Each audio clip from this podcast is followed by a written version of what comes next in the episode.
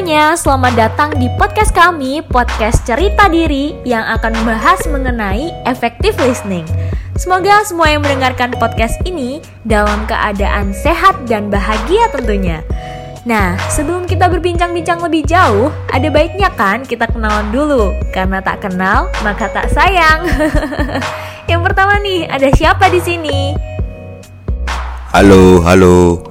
Perkenalkan, nama lengkapku Fadli Akbar Briliansyah, biasa dipanggil Rian. Aku mahasiswa baru Ilmu Komunikasi U P N Jatim. Sebenarnya, saat ini aku sedang sibuk mencari kesibukan, karena gak ada kesibukan lain selain kuliah, magang, dan main-main gak jelas. Kali ini, aku akan bercerita. Tapi sebelumnya, ada temanku satu lagi yang akan memperkenalkan dirinya. Halo Dam. Thank you Rian. Halo, aku Adam. Aku asli dari Surabaya. Umur aku dua puluh dua tahun. Status masih menjadi mahasiswa. Lalu aku punya hobi itu dengerin musik yang kayak everyday banget gitu dan every time. Jadi kayak eh, misalnya aku nyetir atau aku lagi sendirian itu aku selalu nyalain lagu pakai headset, karena nggak tahu ya kenapa kok kayak gitu. Dari aku kecil itu suka banget dengerin lagu. Kayak dulu zaman-zaman M P tiga itu aku sampai minta ke mama buat dibeliin secara paksa. Aku mintanya tuh gara-gara saking sukanya dengerin musik sampai sekarang ini. Terus uh, di umur sekarang ini aku punya kesibukan ya menjadi mahasiswa tentunya, kayak kuliah, hari-hari juga kuliah apalagi sekarang online, tugas juga banyak. Jadi kesibukan itu sekarang kuliah dan ada beberapa kerjaan kayak misalnya aku kan sekarang uh, bikin bisnis ya, bisnis kecil-kecilan kayak Uh, bu, bikin dompet dari kulit, pokoknya leather crafting lah kayak gitu sih. Nah, ini kok kayaknya aku terus ya ngomong sama Rian. Ini gimana sih, Fer? Coba kamu dong yang kenalan juga. Masa yang buka obrolan tapi gak kenalan duluan? Oke oke, nama aku Veronica. Aku biasa dipanggil Vero sama teman-teman dan dosen. Aku berasal dari kota Surabaya, usiaku dua puluh satu tahun, dan aku gak punya hobi tertentu sih sebenarnya. Tapi aku tuh orangnya suka banget mencoba hal-hal baru, kayak misalnya bikin podcast nih. Padahal mah buat bikin tugas. Nah, kesibukanku sendiri gak lain dan gak bukan ya, lagi fokus ke studiku aja, benerin nilai kuliahku biar cepet lulus. So if you hear this, please doain kita semua yang lagi ngerjain tugas ini biar cepet lulus ya, amin. Amin. Pada podcast ini, kalian udah pada sering dengerin podcast juga kan? Lebih tepatnya, mendengarkan podcast atau cuma mendengar aja? Jangan-jangan kalian belum bisa bedakan ya antara mendengarkan dengan mendengar. Hah? Bukannya sama aja gak sih? Kan intinya kita sama-sama dengerin pembicaraan atau obrolan seseorang gitu kan? Beda lah Fer. Jadi gini loh, aku paham yang dimaksud sama Rian. Jadi kalau mendengar itu proses fisiologis yang terjadi ketika gelombang suara mencapai gendang telinga manusia. Tapi kalau mendengarkan itu prosesnya lebih kompleks lagi. Jadi kalau kita mendengarkan itu lebih ke mendengar, mencerna kata-kata yang kita dengar, berpikir, dan memberikan respon serta mengingat hal-hal yang kita dengar itu. Jadi kalau misalnya gini deh, uh, kamu Fer, pas ada orang ngobrol gini-gini-gini-gini di sebelahmu, tapi kamu nggak kasih respon, cuman uh, se se apa ya, setidak sadarmu kamu mendengarkan itu, atau enggak kamu dengar suara burung kayak gitu. Nah kalau mendengarkan itu kamu kayak uh, ada temanmu curhat nih, kamu minta bantuan kamu untuk ngasih saran ke kamu atau apa gitu, otomatis kamu dengerin ceritanya dia, lalu kamu cerna gimana kamu bisa menjawab cerita itu tadi, kayak memberikan saran tadi gitu. Widih, paham juga nih Mas Adam. Ini ada dua kemungkinan. antara emang mendengarkan saat Bu Siva menjelaskan atau baru tadi sebelum podcast baca P P T materi kuliah dulu. Iyalah Yan, kan aku kalau Bu Siva jelas lagi menjelaskan suatu materi itu, apalagi kemarin jelasin effective listening, itu aku termasuk yang mendengarkan gitu loh. Jadi aku benar-benar masukin ke pikiranku, aku inget-inget itu. Soalnya kayak menarik aja sih soal effective listening. Ih, berarti selama ini aku kalau ngedengerin orang ngomong itu cuma mendengar aja dong. Abisnya masuk ke kuping kanan, terus keluar kuping kiri. Ya beginilah, Vero adalah contoh mahasiswa yang kalau ujian selalu remedi. Eh jangan gitu Yan, kan aku juga mau belajar tentang effective listening biar lebih paham soal perbedaan mendengar dan mendengarkan. Makanya ajarin aku dong teman-teman. Boleh boleh Yan, ayo kita kasih paham Vero dong. Tolong jelasin, kamu kan juga paham kan kemarin Bu Siva ngomong apa aja.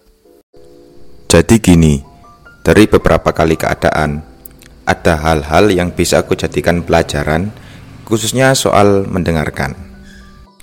Misalnya nih, di saat pandemi seperti ini, kita kan sering kelas secara virtual tuh. Nah, rasanya sangat beda sekali dengan kelas tatap muka seperti biasa. Di saat kelas tatap muka, kita memang sangat serius dalam memperjuangkan kehadiran di kelas tersebut. Misalnya, meskipun kita ada di kelas pagi, jam tujuh, itu seenggaknya jam lima atau jam enam kan udah siap-siap untuk kuliah. Entah ngecek motor, mandi dulu, dandan rapi, dan sebagainya. Sehingga, mau tidak mau karena tatap muka tadi, menuntut kita untuk serius atau mengeluarkan usaha lebih soal masuk kelas daripada saat kelas secara virtual.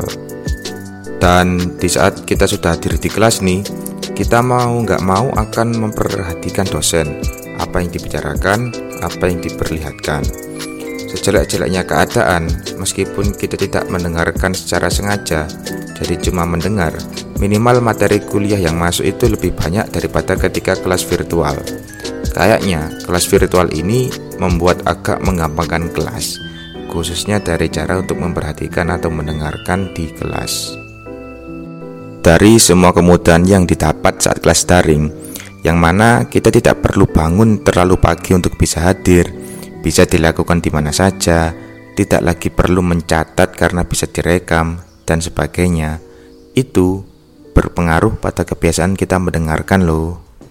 Dulu tuh, waktu kelas tatap muka, sebisa mungkin akan mencatat hal-hal yang sekiranya penting. Karena kita tahu, kita tidak akan bisa merekam dengan mudah seperti saat kelas virtual. Gak mungkin dong kita bawa kamera buat ngerekam untuk kelas, ya kan? Atau pakai H P buat merekam suaranya. Ya, sekali dua kali boleh lah. Misalnya pas kita lagi gak bisa hadir di kelas. Tapi kalau tiap kali kelas ngerekam, ya bisa habis memori H P. Meskipun saat kelas virtual merekamnya juga menghabiskan memori, tapi setelah merekam kan tidak langsung dapat ditonton. Di Zoom kan harus diekstrak dulu, dan sebelum diekstrak datanya masih kecil. Ya meskipun aku sering kali merekam saat di Zoom, sampai sekarang itu rekaman ada yang belum diekstrak. Kayaknya sih lebih banyak yang belum diekstraknya deh daripada yang udah. Lagi-lagi nih menggampangkan. Dalam hati, gampang lah, nanti habis kelas diekstrak, terus malam ditonton. Eh sampai U A S selesai, ternyata masih belum pernah diekstrak, apalagi ditonton. Dan juga nih, dulu masih selalu berupaya mendengarkan pas kuliah tatap muka. Itu karena dari apa yang kita dengarkan lalu dicatat tuh di buku. Nah, dari catatan tadi itu tuh biasanya akan berguna ketika ada kuis, U T S, atau U A S. Karena beberapa dosen seringkali mempersilahkan mahasiswanya untuk melihat buku catatan aja, gak boleh buku cetak, H P, dan sebagainya. Nah, kalau kelas virtual sekarang kan bisa melihat Google. Meskipun kuis atau ujiannya lisan nih, ternyata masih bisa lo melihat Google. Ini sih cerita dari temanku.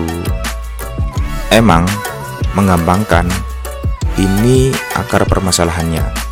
Akhirnya ke gak berusaha buat mendengarkan, dan ya ujung-ujungnya ke pemahaman sih. Dan yang paling parah itu ke gak menghargai orang lain. Ya, kalau urusan paham atau enggak, sebenarnya materi dari dosen kan bisa dicari lagi ya di Google, atau tinggal putar rekamannya aja. Tapi kalau soal menghargai orang lain, ini yang enggak bisa didapatkan dengan mudah. Ini kan sebuah sikap inti, kemampuan terdalam manusia yang harus diasah dengan pengalaman. Salah satu caranya adalah dengan tidak menggampangkan dan berusaha mendengarkan.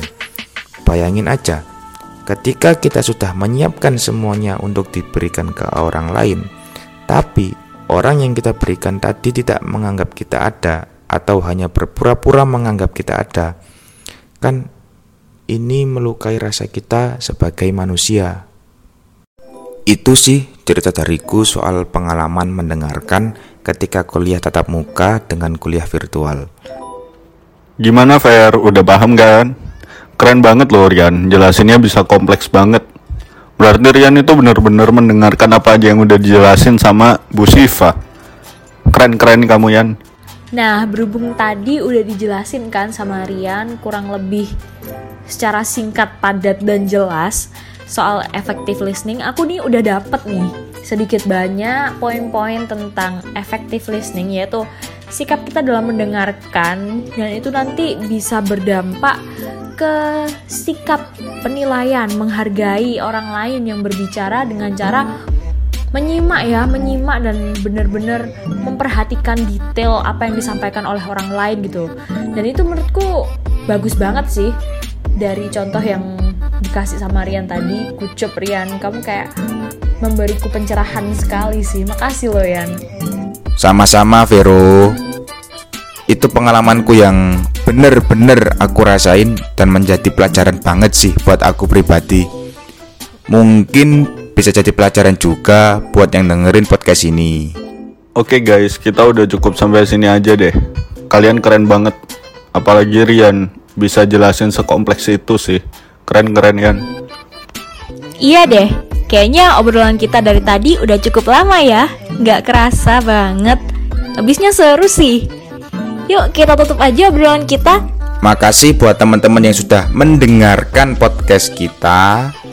Semoga kita sama-sama lebih paham soal effective listening, dan semoga bermanfaat juga buat kalian ya. Thank you semua yang udah ngikutin kita dari awal sampai akhir ini. Bye-bye, see you on top guys. Sampai ketemu lagi ya. Makasih udah dengerin kita ngobrol. Bye-bye.